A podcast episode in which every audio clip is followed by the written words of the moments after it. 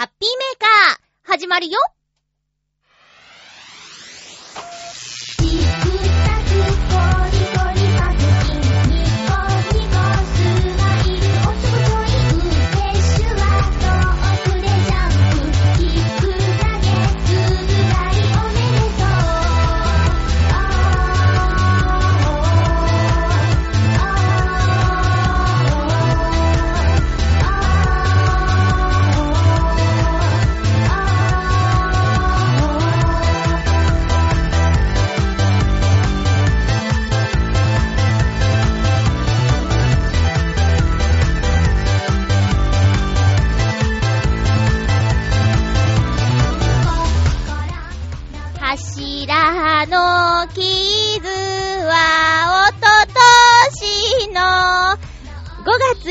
まゆちょのハッピーメーカー。この番組は、ハッピーな時間を一緒に過ごしましょうというコンセプトのもと、ちょわへよ .com のサポートでお届けしております。ゴールデンウィーク真っ只中の5月5日の放送ですよ、皆さん。元気？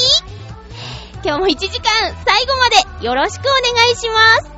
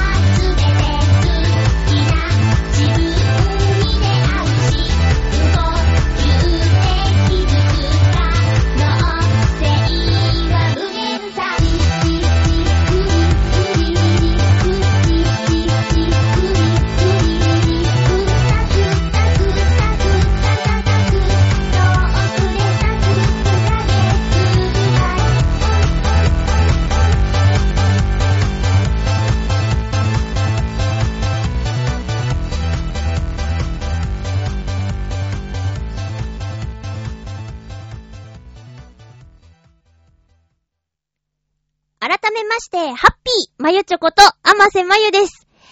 ゴールデンウィーク、だって、なんかもう、夏みたいな、毎日ですね。今の私の格好はですね、ジーンズに、白シャツです。まあ、吉田栄作です。違います。吉田栄作じゃないけど、吉田栄作さんみたいな格好してますよ。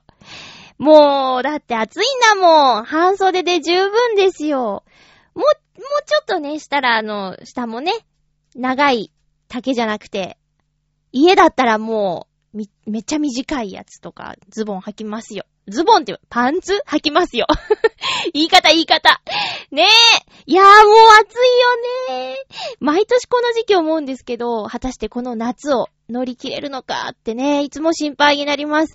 えー、ガテン系というか、お掃除のアルバイトをね、夜中しているもので、ちょっとね、年々夏が厳しい。で、よく、もうこんな話しょっちゅうしてるんですけど、冬寒いのが辛いか、暑、暑？夏暑いのが、はは、ちょっと待ってよ。夏暑いのが辛いか、冬寒いのが辛いか、みたいな話になってね、どっちが耐えられる？どっちが耐えられない？とか、もうしょっちゅうこの話してんだけど、私、まあ、どっちもどっちだなってずっと思ってたんだけど、最近はほんと、夏のが辛いなって思ってます。で、特にこの夏はね、えー、昨年の夏は家の中にこもっていたので、骨折して仕事がなくて。ね。だから、丸一年、その暑いのを経験してないから体力も持つか本当に心配です。すでに暑いから。ねえ。夜はまだ、まだもうちょっと、あの、ひんやり感があるんですけど、でも、朝露がひどいってことは湿度が高いってことでしょ？それで、朝日が昇ったらもう、カーってね、強い日差しが照りつけるわけですよ。ねえ、大変頑張る頑張るね。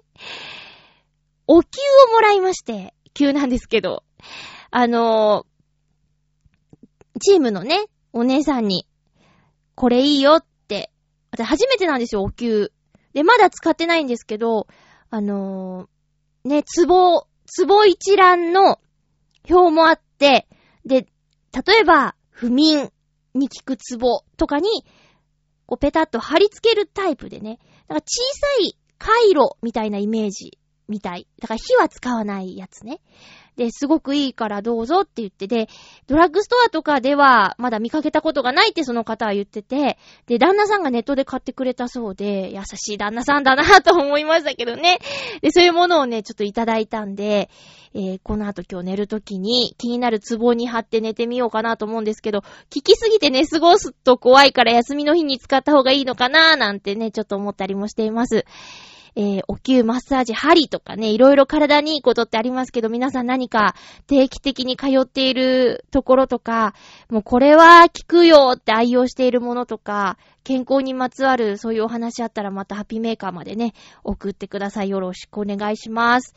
あのー、お誕生日会毎年恒例の、生年月日が一緒っていうつながりで、ミクシーのコミュニ、コミュコミュニティで集まった、えー、仲間とのお誕生日会が毎年恒例なんですけど、今回はね、ちょっと、えー、みんなのタイミングが合いづらかったので、誕生日を超えて6月に企画されているんですけどね、えー、1回目やろうよって言ってたのがちょうどこの週末、この週末？次の週末だったんですよ。5月の9日の予定にしてたんですけど、まあ、都合が悪い人のそれぞれの理由がね、メールで送られてくるわけなんだけど、えー、仕事がどうしても休めないとか、戦略があってとかいう理由の中で、その日内視鏡なんでみたいなことがね、あって、で、いけるけどお酒飲めないみたいとか、そんなこと書いてあって、ああ、私たち年を重ねたねって、これ先週もね、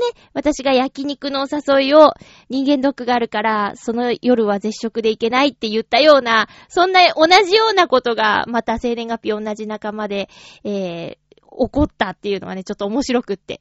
そうだよねって内視鏡をやったら、その日はちょっとお酒控えなきゃいけないよね、うんうん、みたいな。で、結局ね、延期になったんで、えー、大丈夫だと思うんですけど、私は夜勤に行かなきゃいけないから、途中で抜けるとか、あとやっぱりノンアルコールとかね。でもそのメンバーだとつい飲んじゃうので、新宿なのに。つい飲んじゃって、その帰りいつもね、もう大変なことになっちゃうので、ふらふらして、ぐるぐるしちゃうから、あの、まあ、そういう時はね、新宿でやる時は浦安に帰る時に、高田の馬場経由で帰って、東西線で確実に座れるルートを選ぶんですけど、そうすればね、あの、ふらふらもしても、座ってれば大丈夫だから、うん、そういうちょっと、え、交通費をプラス100円してでも安全な方法で帰りますけどね。えー、いや、そのメンバーもね、もう、えー、っとね、結婚してないのが私と、もう一人女性と、もう一人男の子の三人だけになっちゃって。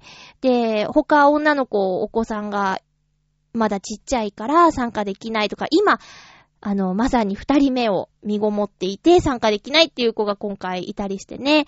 うん、ちょっと、まあ、おめでたい話なんだけど、え、残念でもあるかな。いつだったかはね、その、赤ちゃんがちっちゃいからっていうことで、メンバーの中の一人の子のお家で開催したお誕生日会もあったよ。3年前ぐらいかな。その時赤ちゃんも連れておいでよって言って、一緒に楽しくやったんですけどね。えー、ケーキを囲んでの記念撮影の時に赤ちゃんが、もうタイミングよくケーキに手を伸ばしてぐしゃってやるっていう、その瞬間がこうカメラに収まってて、笑った。あれは面白かったです。すごい幸せ。で、えー、来年が、その、みんなでお誕生日会をやり始めて10周年らしくって、まあ、今回は9回目みたい。で、私途中参加だから、全部行ってるわけじゃないんですけど、そもそもこのお誕生日会が発足してから来年で10周年なんだって。だから何か特別なことしたいね、なんていう話もちらほら出ています。泊まりがけとか面白そうだけど、やっぱ家族持ちだからな、みんなその辺難しいよね。えー、そんな、そんな楽しいスケジュールもありますけど、今週はね、あの、久しぶりにゆこちゃんと遊んできました。会ってきました。えー、っと、行ってみたいオーガニックのカフェがあるってことで、そこを目指して行ったんだけど、どんだけぐるぐるしても、地図見ても、住所をちゃんと見ても、そのお店が見当たらなくて、で、おかしいおかしいって、結局、結論が、区角だけね、まっさらなさら地があったんですよ。だからきっとここだったんだろうなって。ビルごとなくなってしまったのねっていうことで、あの、落ち着いて、で、他のお店改めて行ったんですけど、そこが、ゼンっていう名前のお店で、座禅の禅ね。で、おそらくなんですけど、後でホームページ見たら、椅子に座って座禅を組む会とか、いろいろやってるみたい。で、マスターっていうか、店長っていうか、お店のおじちゃんがね、すごく穏やかないい人で、もしかしたらそういう修行を終えた人なのかもしれないのかなとかね、ちょっと思ったりして。まあ、うん、格好は普通だったけど、とっても穏やかないい方でした。で、オーガニック、そこもオーガニックを売りにしているお店で、ちょ、ドライフルーツも気になったんだけど、歩き回ってお腹が空いたので、ハヤシライスかなと、水出しアールグレイのセットを頼んだんですけどね、すっごく美味しかったです。野菜がいっぱい溶け込んでて、で、なんだろう、コクがあって、美味しかった。で、アールグレイもね、水出しってことでね、しっかり味が出ていて、なんか、おしゃれだなーって、表参道で。地名だけで酔える街、表参道みたいなね。ゆこちゃんと久しぶりだったから、まあ、外で会ったの久しぶりかな。お家にお邪魔して、あの、ももちゃんとかね、あ、あ、ももちゃんにしか会ってないんだ。まだらんまるくんには会ってないんだけど、そうそうそう。まあ、久しぶりに会って、いろいろとね、その、ヘビのお世話のお話とかも聞いたりとかして、えー、私の近況報告もさせてもらったりとかして、あっという間にね、4時間ぐらいかな。うん、午後から会ってお茶して帰ろうって言ってたのに、もうちょっとしたら夜になっちゃうところでね、危なかったですね。うん。そんな、そうそう、そんなゆこちゃんとお茶してきました。え、またちょいちょい会いたいし、えー、連れて行きたいお店もあるからね、スケジュール合わせていきたいなと思っていますよ。さあ、今日もお便りが届いております。ちょっとずつ紹介しないと後でね、忙しくなっちゃいますからね。えー、っと、あ、ところで、見た？あの、前回の放送でご紹介した落語家の桂ぽんぽこちゃんが出演するんだってって言ったテレビ。あの、今夜比べてみましたっていう番組なんですけど、見た？いやなんか、思った以上にしっかり取り上げられてて、だっかね、桂ぽんぽこちゃんが出れたのは、ユッキーナさんが、ねえ、気になるからってことで呼ばれたわけじゃん？で、ねえ、チョアヘヨの候補のアンさんも言ってたけど、私もユッキーナさんにありがとうっていう気持ちになったよ。うん。どこでどうやってね、出会ったのかわからないですけど、地元が一緒とかも言ってたね。いや、ほんと、嬉しいです。なんか誠実さが出てたよね。誠実なのにめっちゃ下ネタっていうね。不思議だ。不思議ですよ。で、やっぱね、見たよってメールしたの。やっぱ、見たよ、つって。したら、すぐお返事くださって、多分いろんな人からメール言ってると思うんですよ、テレビとか出ちゃったら。なのに、多分一個一個丁寧にね、コピペとかじゃないですよ。ちゃんと返事くださって、あの、またハッピーメーカーに呼んでくださいって書いてあって、ほんとかな？ほんとかな？え、来てくれると思う？え、来た場合、あの、テレビじゃないからっていうことで、あのテレビよりもすごいネタを言われてしまうのかな？私対処できるかな？ちょっと、あっちさん呼ばないとコントロールが効かないんですけど。ねえ。いや、そんなこんなで、友人がテレビに出るっていうね、不思議な感、友人、うん。友人、私とポンポコちゃんは、あの、年齢がね、ま年齢テレビ出てましたけど、年齢一緒だねって言って、あの、浦安のコミュニティ放送局で知り合って、同い年なんだから敬語やめましょうよって言ってるのに、会うたびに、あ、そうなんですかとか、言っちゃうっていうね、お互いに敬語がなかなか抜けないっていう、ちょっと、もうちょっとなんだけどね、もうちょっとしたら仲良くなれるんだけどな。いや、けど、あの、ちょっとなんですかね、仕事関係ないところで会ったりとかも、あの、ご縁があってしたりしていたし、もう、ご家族皆さんとお会いしたりとかもしてるし、お子さんにもね、会ったりしてるので、えー、また 新しい関係築いていけたらなって思うんですけどね。うん。えー、前はね、ちょこちょこハッピーメーカーも出てもらってたんですよ。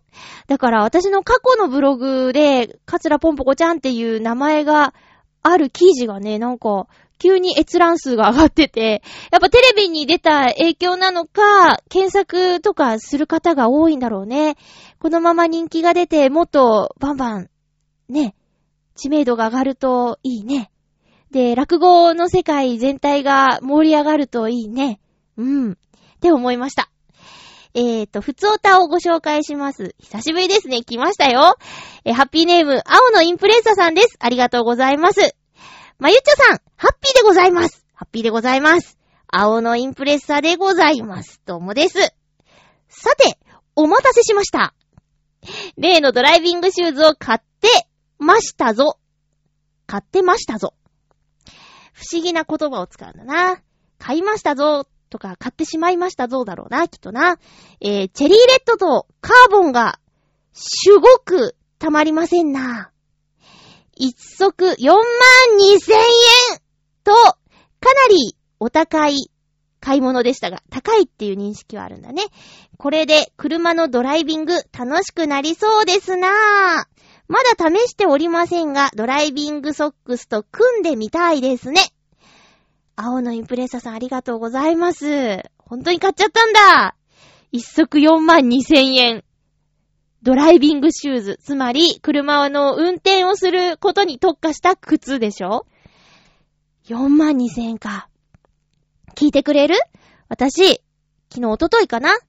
あのー、5月は誕生日月なので、えー、イクスピアリの、こう、クレジットカードのポイントがね、割り増しでつくんですよ。だからね、私は前々から5月に買い物をしようって決めてたんです。で、中でも靴が欲しいと。で、靴屋さん、お気に入りの靴屋さんがイクスピアリの中にあるので、見に行きました。で、迷って、あのー、4000円の靴をね、渋ったからね。ちょっと保留って言って、4000円の靴を保留しましたよ、私。なんなら3800円ですよ。3800円の靴を保留しましたよ。ええええ、4万2000円ですか。うーん。すごいね。でもこのために、これが欲しくて、これが好きで、頑張って貯めて買ったお金ならね、そりゃ、目標があって貯めてたんだから、いいんでしょうね。好きなんだもんね。これが大好きなんだもんね。ただもう値段と用途だけ聞くと、おーいってなるね。私が青のインプレッサさんの奥さんだったら、おーいっていうね。そんな感じ。で、写真も添付してくださったんですけど、まあ、ほんと知らない人間からすると、普通の靴ですね。ちょっと、まあ、キュッとしてるかなみたいな。柔らかそうだなーって。これであのー、車のペダルにフィットするのかなーみたいな。そんな感じ？うん。大事に使ってね。えー、っと、あ、馬王でもかで言ってたのかな？あの、土足禁止の車に乗るときに忘れたであろう靴が並べられて置いてあるパーキングエリアの話。そう、そういう状態にならないように、外履きの靴を忘れないように、ちゃんと車に入れてくださいね。青のインプレッサさん報告ありがとうございます。また次の、なんでしょう、見に行きたい大会とか欲しいグッズに向けて、それ以外はセーブして暮らしてらっしゃるのかな？うん。また面白いお話を送ってくださいね。ありがとうございます。じゃあテーマのコーナー行くよ。ハッピートーク、オノマトペはい。今日のテーマ、オノマトペは、パタパタです。パタパタ。どんなものをイメージしますか？ハッピーネーム、きよきよさん、ありがとうございます。まゆちょさん、ハッピー、ハッピー？今週のテーマ、パタパタといえば、掃除をしていて、ほこりを落としている感じですかね？うーん。僕は、食器洗い、洗濯はまあまあできてると思いますが、掃除は苦手で、部屋はかなり散らかってます。掃除上手になりたいものですね。ということです。ありがとうございます。家での掃除でパタパタする人は、相当、ちゃんとやってる人ですよ。パタパタするのは、毎日やらないと、ちょっとでも埃が溜まっちゃうと、パタパタしたらもくもくしちゃうからね。うん。掃除の基本です。まず、上から下へ。で、パタパタ最初。パタパタをね、除人って言います。あの、埃を除、省く、除人。うん。除人からですよ。えー、私だってだってパタパタする道具ないもん。あ、でもあれあるな。なんか使い捨ての、なんでしょう。埃取りの。あのー、床で使うやつじゃなくて、なんか、ふわふわしている、うーん、替えのシートがついてるやつありますね。あれなんて言うんだっけななんて言うんだろうな。あれであの、テレビ周りとか、やりますよ。たまーにね。お掃除のアルバイトしてるからって部屋が綺麗とは限りません。もう疲れて帰って、それで、ナレーションの収録とか、リハーサルとか、なんやかんや、昼間予定がある時なんて、3日目4日目とかね、もうほんと大変なことになってますからね。うん。ちゃんと、いつ人が来てもいいような部屋をキープすることが目標ではあるんですけど、なかなか難しいですよ。仲間に聞いても大体そうです。あの、家まで綺麗にしてるなんて人はね、ほとんどいないですね。たまにいますよ。もう本当に掃除が好きなんだなーって思いますけどね。よく言われます。あの、物をね、減らすことと、あと、物の定位置を決めること。これね、掃除の基本だって言います。片付けの基本だって言いますけど、あまりに散らかってたら掃除もできないですからね。まず掃除機をかけるために床を開けるみたいなね。もうひどい話です。そこまでじゃないですけどね。いやでもね、ほんと何日かそういう忙しい日が続くとそうなってることもある。正直ね。気をつけましょう。えー、いいじゃないですか。食器洗い洗濯ができれば、家事分担成立しますよ。これができれば。ねえきよきよさんありがとうございます。パタパタといえば、お掃除のイメージ、あります。え、次はですね、ハッピーネーム、うーん、七星さんね、いきますよ。まゆっちょハッピー、ハッピー？パタパタというと、どうしても羽のイメージがありますね。小さい頃ですが、神話や漫画などで空を飛ぶシーンに憧れたことがあります。では一種。青い空、白い羽を羽ばたかせ、パタパタと飛ぶ朝日背にして。歌作ってみて、何か小さい子が飛んでいるみたいだなぁと思いました。まゆっちょはいかがでしょうかそれでは。おー。そうですね。ありがとうございます。小さい子というより、スーツのサラリーマンが飛んでるようなイメージがしました。朝日背にしてってとこですよね、多分ね。あのー、これから仕事行くぞーしかも、まだ入社したてで希望に満ち溢れているスーツのサラリーマンの方ですね、子供というより。うーん。です。スーツからね、白い羽がこう、ファーって出てて。ね。あ、私の好きな漫画、耳をすませば、あの、ジブリのね、映画の原作にもなった、原作にもなった耳をすませばなんですけど、耳をすませばの続編っていうのが読み切りであったんですよ。で、多分、ジブリの耳をすませば、あの、公開の頃に出た単行本なんですけど、あの中にね、うんと、もし人間が飛ぶために翼が必要だとしたら、鳥のように飛ぶために人間に必要な翼はどんなもんになるかっていう話がちょっとあって、すっごく大きい羽じゃないと鳥のように人は飛べないんだって。ちょっと絵になってたけど、これは大変だと思いましたね。うん。ま、ね。イメージの世界のイラストとかだと、程よい大きさで描かれてるじゃないですか。人が飛んでいるイラストとかもね。とんでもないと。あの、筋力とか。人、このね、40キロ、50キロ、男の人だったら70キロ、80キロぐらいの体を飛ばすための羽の大きさ。ちょっと具体的な数字とか忘れちゃったんですけど、気になる方は、なんかそんな話があった気がするんで、耳をすませばの続編をね、気になる方は、どれぐらいなんだろうって。まゆちは衝撃を受けました。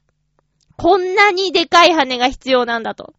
うん。飛んでみたいっていうのはね、あのー、私も思ったことあります。羽で飛びたいって思ったんじゃなくて、ほうきに乗って飛べるんじゃないかと。ね。みんなまたがったことあるでしょ？竹ぼうきに。もう魔女の宅急便見ちゃったらさ、デッキブラシでもまたがっちゃうよね。まあまあ、そういう、それはまたパタパタとは音が違いますけどね。うん。私は七星さんの歌で、サラリーマンが朝、飛んでいるのを思い浮かべました。前回、そんな話したっけな？あの、作品を見ていろんな捉え方があるみたいなね。だから、これは今、本人は小さい子が飛んでいるイメージだっておっしゃったけど、私ね、そうは受け取らん、受け取れなかったっていうね。この差があると楽しいのか、それとも一致する方がいいのか、それは作家さんによって違うんでしょうね。面白いですね。七星さん、ありがとうございました。続きましては、ハッピーネーム、コージーアットワークさんです。ありがとうございます。まゆちょハッピー、ハッピー？パタパタと言って思い出すのは、江戸時代からあるおもちゃ、パタパタです。これは一種のからくりおもちゃで、5枚のカードが屏風のようにつながっている小さな絵本のようなものです。ただし、カードのつなぎ方に秘密があって、開き方を変えると別の絵が出てくるようになっています。ちなみに、棒の先に5枚の木の板がつながっていて、回すとパタパタと音を立てるおもちゃもパタパタと呼ばれています。この2つはもしかしたら同じ起源のものなのかもしれませんね。では。ありがとうございます。うーん、なんとなーく触ったことあるような気がするんだけどなー。パタパタ。絵が変わるやつね。あー。浦安郷土博物館とかにあるかないろいろね、その昔のおもちゃが触れる資料館みたいなの、えー、施設がね、あるかもしれないんですけども、どんなとこ行ったら触れるんだろう。すごいよね。こう、今のハイテクなおもちゃもそりゃ面白いですけど、けど、昔のおもちゃの方が味があるっていうか、そんな中でも、へえ、すごいって感じられるような仕掛け、仕組みがあったりするんでね。今見たって、きっと遊べるし、驚きや発見があるだろうから、面白いと思いますよ。あの、南京玉すだれを操る人見たことある？あれすごいよね。あさって、あさって、さては南京玉すだれ？なんだっけ？あ、ちょいと、ちょいとなんとか、ちょいとなんとかで、なんとか、全部なんとかだ。けど、いや、あれね、うーん、どんなとこ行ったら見れんのかな大道芸の人が集まるところにもいるかないや、南京玉すだれすごいですよ。あれ、ちゃんと最初から最後まで見たらもう本当に。あ、え、ポンポコちゃんもやってたような気がする。ちょっとできるようになったんだって言って見せてもらったけど、その時はまだグダグダだった。きっと練習して前より上手くなってるはず。南京玉すだれ。どうですか？あの、新年会、忘年会に向けて今から練習するってのは。ねえ。いやいや、なんか、そのね、昔の道具を使ったすごい動き遊びっていうのって、ありますよね。パタパタっていうんだ。そのまんまなんだ。えー、オノマトペがおもちゃの名前になってんだね。パタパタ。勝手なイメージですけど、パピプペポっていう音って、昔あまり使われてなかったんじゃないかなーなんて、勝手にね、思ってたんですよ。日本っぽくないじゃん。パタパタ。パピプペポ？海外っぽくないですか？うん。そんなことを考えながら、龍馬伝見ればよかったな。そういう昔の設定の、えー、セリフの中にパピプペポがどれぐらい出てくるのかなとか。あの、私、この番組でも言うけど、多分言ったことありますけど、あの、言って気持ちのいい言葉っていうのがね、あるなって思ってるんですよ。で、私の中で最強に言って気持ちのいい言葉っていうのが、パンプキンポットパイなんですね。言ってみて言ってみて、パンプキンポットパイって。パンプキンポットパイって言うとなんか、可愛いし気持ちよくないですか？わかってくれるかな？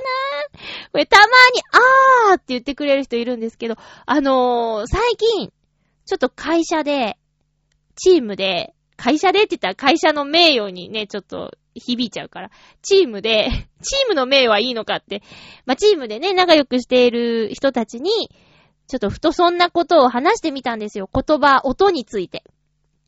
例えば、強そうな音ってありますよねって。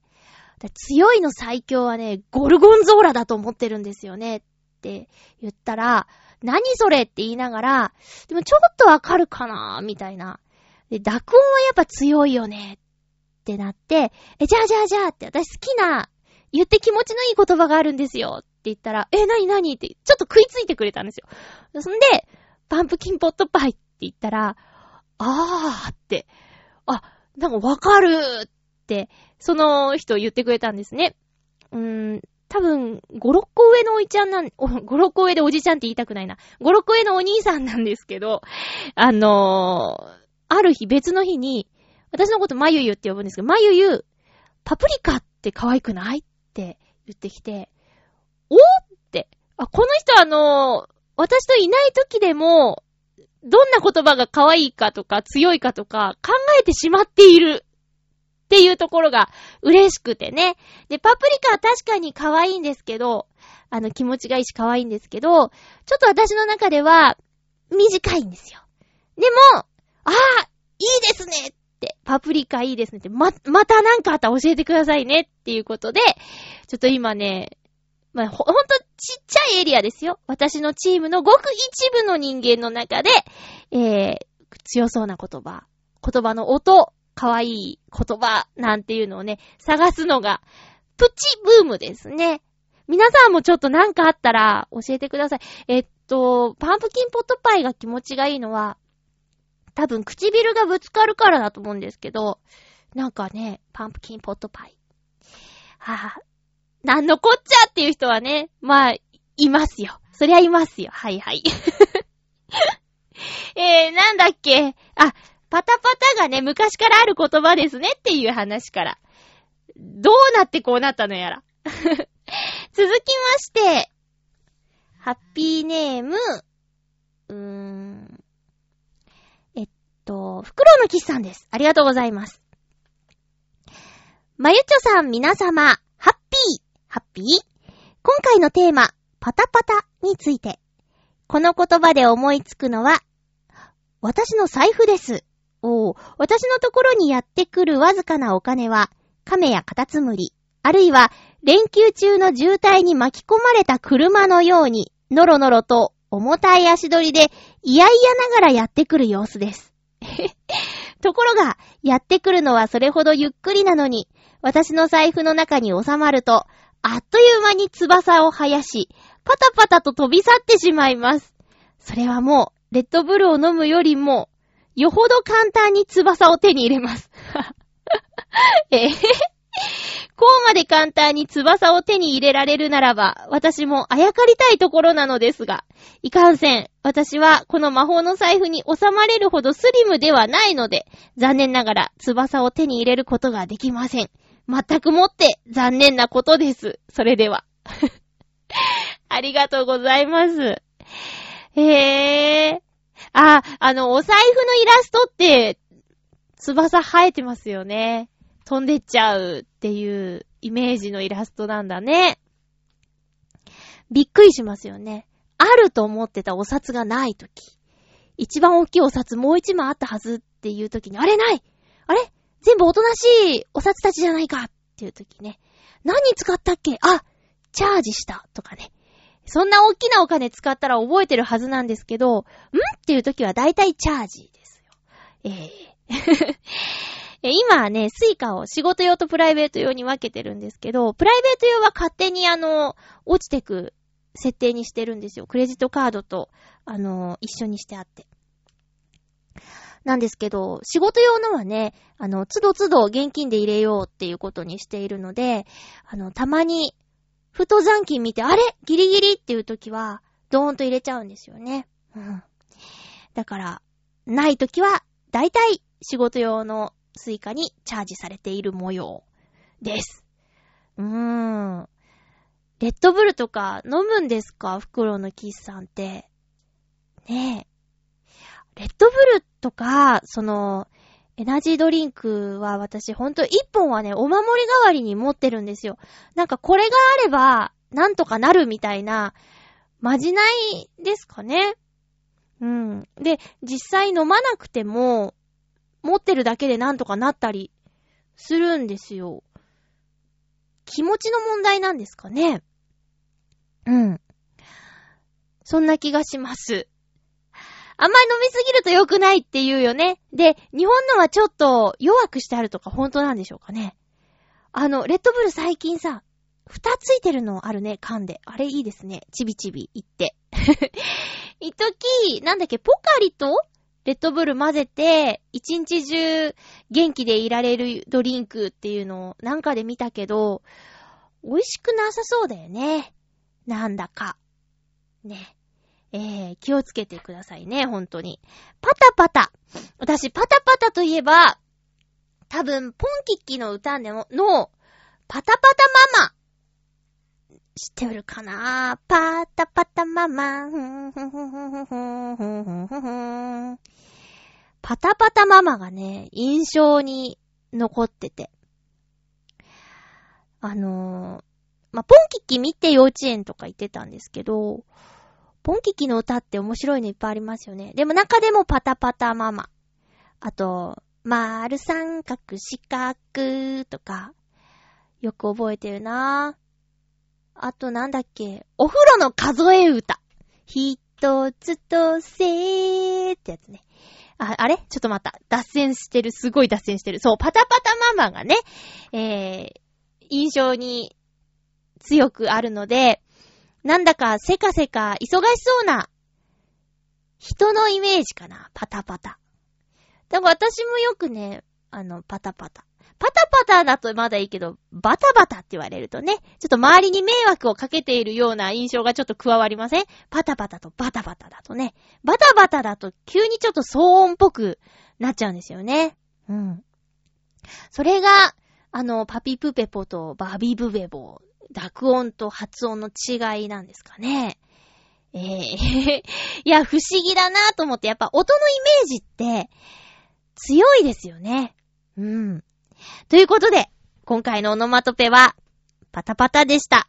みんなオノマトペどうですか？飽きてない？大丈夫？もうちょっとやる？もうちょっとやってみる？うん、もうちょっとやってみよっか。なんか、ねあ、半々とかにしよっかね。ぼちぼちね。あの、オノマトペじゃないテーマトークと、オノマトペと。オノマトペも今回ほんと、いろんなパタパタのシーンがあったよね。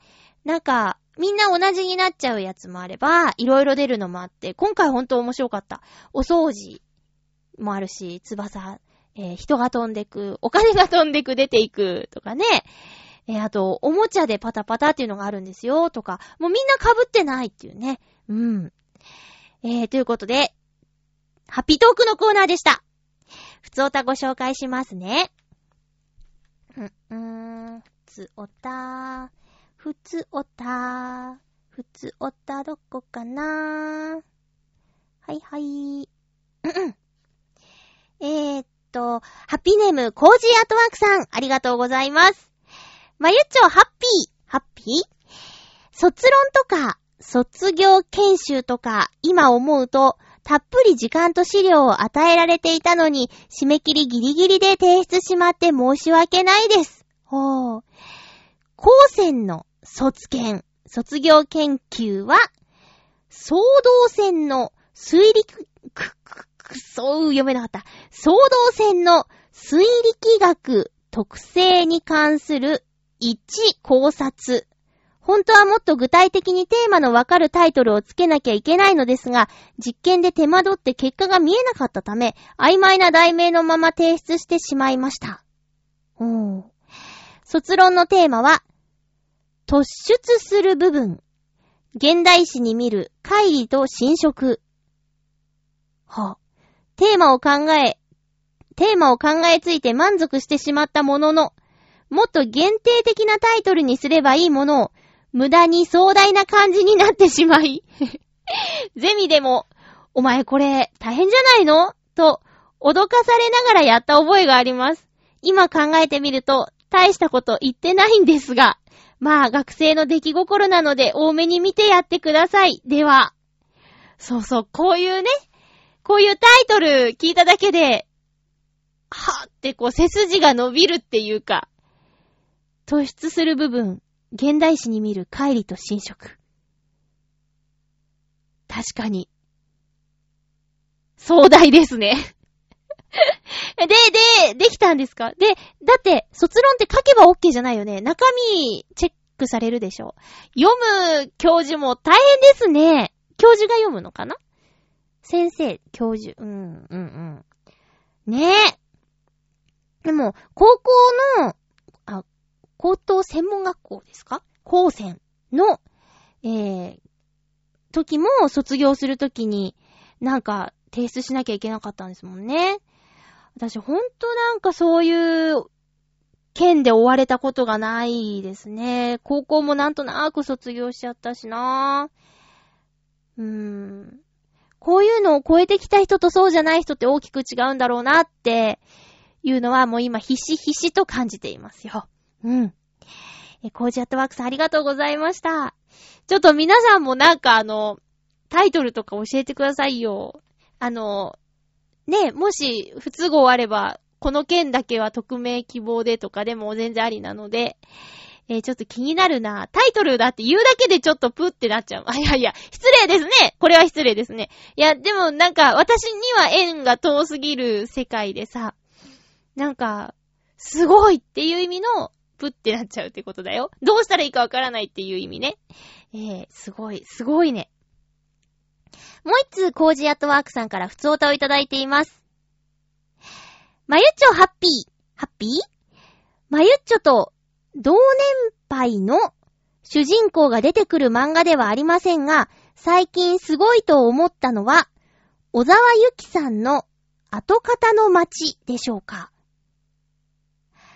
第二次世界大戦中の名古屋で暮らす木村家を次女の目から見たもので、しっかりした題材と交渉の上に当時の日常が描かれています。現在3巻まで出ていて、どんどんすごくなっています。え、どうすごいんだろうなぁ。ちょっと、なん、なんていうかな。戦争ものはもうほんともらっちゃうからね。しんどくなっちゃうからな。戦争ものに限らずね、重たいものはもらってしまって引きずるからね。引きずるからね。え、あと、ずーっとすごいと思っているのは、雪村誠のビンランドサガ。11世紀のバイキングの少年、トルフィンの成長を描いた作品です。と言っても、現在15巻で、もう大人になっちゃってますが、笑い。あらすじは知らない方がいい作品なので、省きます。もしまだ読んでいなかったら、ぜひどうぞ。おー、現在15巻で、まだ続くんですかね終わってるやつがいいな。すごいわがまま。すごいわがまま。ありがとうございます。あの、バイキングといえば、私ね、なんでこんな素敵な作品今まで見てなかったんだろうっていう映画を見まして、ヒックとドラゴンって言うんですけど、これね、お友達におすすめされて、見たことないって言ったら、えって言われちゃったぐらい、絶対見てると思ったって思ってたらしくて、その人は。うん。で、あのー、まあ、ドリームワークスの作品なんですけど、元ディズニーで、で、ディズニーにいた時にスティッチの監督をやった方の作品ということで、なるほど。なるほどっていうところがね、結構あるんですよ。ヒックとドラゴンは、もうその、バイキングの出てくるお話なんですけど、竜と戦っている、ドラゴンと戦っている、その村があってね、そこの、ちょっと、うーん、腕力のない男の子と、ドラゴンとの、えー、交流から、その村どうなっていくのかなっていうお話なんですけどね。いや、なんでしょう。ほんと綺麗で、ストーリーも良いし、うーん。まあ、とにかく見てほしいかな。1時間半時間があったらぜひヒックとドラゴンを見てください。っていう感じですね。おすすめ漫画ありがとうございます。ちょっとその、15巻か。長いね。そしてまだ続いてるかもしれないっていうね。うん。今はね、あの、例の漫画を借りた女の子から本を借りました。え、パリの人は10着しか服を持たない。みたいなタイトルのやつで。えっ、ー、と、まあ、売れてる本ですよね。気になってた本だったので、喜んでお借りしました。えー、いつかな昨日、おとといぐらいに見たテレビで、あのー、近藤まりえさんが海外でめっちゃブームっていうね、人生がときめくお片付けの魔法の著者の方なんですけど、私も、あのー、なんでしょうね。これは、んこれなんて言うんだっけ ?iPad で読む本ってなんて言うんだっけ？それで買ったんですよ。えっ、ー、と、畳み方の動画がついてるから、本じゃなくて、えっ、ー、と、何？ネットブック？あれ違う。なんて言うんだっけ？忘れちゃった。そのね、iPad で読む本で買いました。なんですけど、これがね、あの、世界中で流行ってて、で、世界を変える100人に選ばれたとかいう話でね、あ、もう一回読み直して、ちゃんと祭りを終わらせようかなっていう気持ちになりましたね。あの、片付けには順番があって、服、本、なんだっけ、日常品？あれ？日用品、思い出の品か。そういう順番でやらないと、ちょっと、ときめきの感度が、あの、養われてないうちに思い出の品に手をつけると、全然まとまらないよ、みたいな話なんですけど、えー、服、本までやって、で、その後の日用品の順番の紙類っていうところで、紙多すぎて、収集つかなくなっちゃって、結局、服本までしかできなかったんですよね。そうこうして1年ぐらい経って、また服がぐちゃーってなっちゃってんで、また最初から服、本ってやらなきゃいけないのかなって、今思っています。えー、ということですよ。はい。で、あのー、先週ね、何してたかなって思ったら、ゆこちゃんとお茶して、その後ね、結構映画とか見てたんですよね。ディズニーの映画を見直したりとかして、あのー、例えば、あノートルダムの鐘、あと、ファンタジア2000とか、あと、初めて、スクールオブミュージックっていうのを見まして、これね、流行ってたらしいね。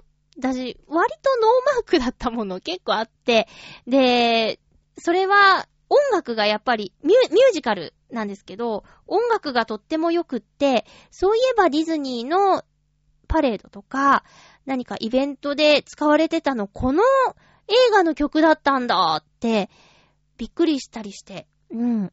で、そんな映画を見たり、あとね、あ、カラオケに行きましたね。えー、久しぶりにカラオケに行ったんですけど、これがね、ちょっと、あのー、いつも言ってた歌会とかじゃなくてね、私カラオケに行くときは一人か大勢だったんですよ。今まで。大体。で、二人でカラオケって、ほとんど行ったことなくて、なんか、今回はね、二人でカラオケだったんですけど、あの、やっぱり、緊張する二人でカラオケって。あの、なんでしょう。大勢いれば、リアクションを、ちょっと、任せることもできるじゃないですか。誰かに。うん。でも、二人で行くと、自分の曲も選びたいし、歌も聴かないとな、聴かないと悪いなって思うし、そして歌い終わってシーンとするのがとても苦手なので、わ、なんか、いい歌詞だねとか、そういうのを、もう常にぐるぐるぐるぐるやるのがね、やっぱ大変って思った、二人でカラオケって。うん、そして、あのー、一番行っちゃいけない時間帯に行きましてね。だったら、夜中のフリータイムのがまだ安いんじゃないかっていう時間帯に なんであんな時間に行っちゃったんだろうっていうね。2時間で3000いくらとかですよ。ありえないですよね。歌い、広場じゃなくてカラオケ館で。まずい。ダメだ。もう二度とあの時間行かないと思いました。っていう感じです。えっと、ゴールデンウィークは、私だ、先週も言った通り、いつもよりマシマシでちょっと忙しい日々を過ごしているんですけど、まあでも、いろんな場所でいろんなイベントやってますよね。うん。で、えー、多分、行こうかなって今計画中なのが、肉フェス？はい。え、幕張と駒沢でやっているみたいなんですけど、休みの日に行くなら駒沢行ってもいいかなって。前のあのおじいちゃんの家が近いんで、えー、ちょっとそこも覗けたら覗きたいなってね。今もう住んでないんですけど、あの、前よく私がうろうろしてたゾーンをちょっと歩いたり、駒沢公園も広いんでね、どこで肉フェスやってんのかもちょっとピンと来てないんですけど、えー、行ってみようかなって。やっぱ混んでるかな？混んでるだろうね。で、肉フェス行ったり、あと、あ、そうそう。今週温泉太郎があるから、木曜日に。それもね、木曜日だったらいけるんですよ。多分。うん。多分ね。なんもなかったらね。えー、だから皆さんもちょっと、えーと、馬王さん、ジャンボ中根ジュニアさん、ヨッシーさん。そしたら、もしかしたら、もしかして大塚さんも、いるかもしれない温泉太郎に、ぜひ行ってみてください。あの、なんでもそうですけど、生でね、見るものって、一味違うんですよ。まあ、どんな企画やるんだろうな。たまに、痛い企画やるときはちょっと、私苦手なんですよね。前行ったとき、新しい罰ゲームを考えるっていう企画で、みんな痛そうだったからな。なんか、すねにちょっと血が滲んだりとかしてたし。あれ、テレビじゃ絶対できないやつですよ。うん、血はダメですからね。なんかね、まあ、罰ゲームなんで、何かゲームをやってダメだった人に、えっと、綿棒ってあるでしょ？クッキー伸ばしたり、うどんそば伸ばす綿棒で、膝をね、グリグリってやる、膝？すねか。すねをグリグリってやる罰ゲームをやってて、で、ちょっと多分強くやりすぎたのかな？えー、赤くなって、血、血じゃないかな？あざみたいになっててね。それが痛々しいなとかね。えー、そういう企画もあるし、まあ他にもいろいろ面白い企画あるからね、今回何するのかな？どうすんだろうね？気になりますね。えー、チョアヘヨの芸人さんたちに一、一気に会えるのが温泉太郎なので、もしよかったら皆さん行ってみてください。私も行くかもしれません。えー、ということで、あのー、なんだっけ？あ、そう、次回なんですけど、次回ね、えっと、ライブのリハーサルとかでちょっと、いつも収録しているのが、月曜日なんですけど、予告を日曜日で、なるべくギリギリで撮ろうと思って月曜に収録しているのが、もう確実に月曜撮れないんですよ。だから、日曜日なんですけど、日曜日にもしかしたら、ちょっと、撮れないかもしれないから、今回予告としては、いつもよりずっと早いんですけど、5月9日土曜日とさせていただきます。で、まあ、土曜日か日曜日に撮るんですけど、もしお便りを送るよっていう優しい方がいたら、えっと、5月の9日の土曜日までによろしくお願いします。ハッピートークオノマトペ。もうちょっとオノマトペいきますよ。オノマトペのテーマは、チクタク。チクタクでいきます。チクタク、コリコリパンプキン。チクタクです。え、チクタクといえば、何を思い浮かべるかな？で、その思い浮かべたものにまつわるお便りを、え、送ってください。よろしくお願いします。